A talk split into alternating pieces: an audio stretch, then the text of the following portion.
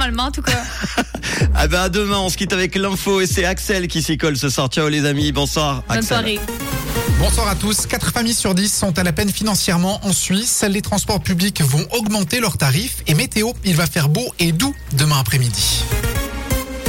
Dans 4 familles sur 10, les revenus du ménage suffisent à peine pour faire vivre l'ensemble de la famille et 6% n'arrivent pas à joindre les deux bouts avec leurs revenus. Ce constat ressort d'une enquête menée à la fin de l'année dernière auprès de 2084 familles. L'assurance Pax et Pro Familia Suisse publie pour la première fois un baromètre des familles qui pour 76% des sondés sont satisfaites de leur vie actuelle, mais dont plus de 2 tiers ont des craintes pour l'avenir et s'attendent à ce que leur situation se détériore au cours des 3 prochaines années. Dans un communiqué diffusé aujourd'hui, l'organisation des transports publics annonce que l'Alliance SwissPass a décidé de revoir les prix de l'assortiment du service direct national à la hausse, en moyenne de 4,3% au 10 décembre prochain. Pour justifier cette augmentation, l'organisation indique des prix inchangés au niveau national depuis 7 ans. Une aussi longue période sans augmentation tarifaire ne s'était jamais produite dans la branche. Sur les 123 adolescents victimes d'accidents graves en 2022, 104 sont de sexe masculin, précise aujourd'hui le Bureau de prévention des accidents. Une évolution qui inquiète le BPA. Par sa campagne « Ne vous fichez pas en l'air » menée en collaboration avec la Fédération motocycliste suisse, il incite les adolescents à réfléchir à leur manière de conduire. Cette campagne repose notamment sur 5 brèves vidéos diffusées sur Instagram, TikTok, Snapchat, YouTube et Spotify. Elles véhiculent chacune un conseil qui vaut pour tous les motocyclistes.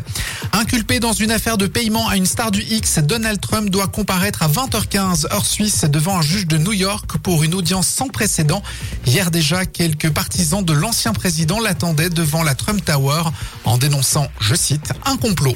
Hier soir, les utilisateurs de Twitter ont été surpris de voir que le logo historique du réseau représentant un oiseau bleu avait été remplacé par l'image d'un chien japonais qui est le logo du Dogecoin, une crypto-monnaie soutenue à plusieurs reprises par le patron de Twitter. Tout ceci intervient alors qu'Elon Musk est visé en justice par des investisseurs en Dogecoin qui avaient déposé une plainte en juin dernier.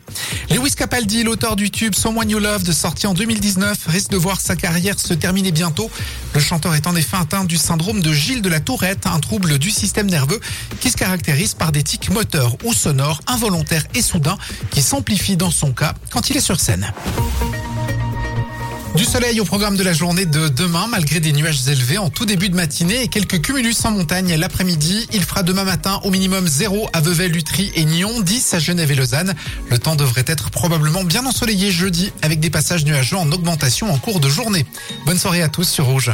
C'était la météo, c'est Rouge.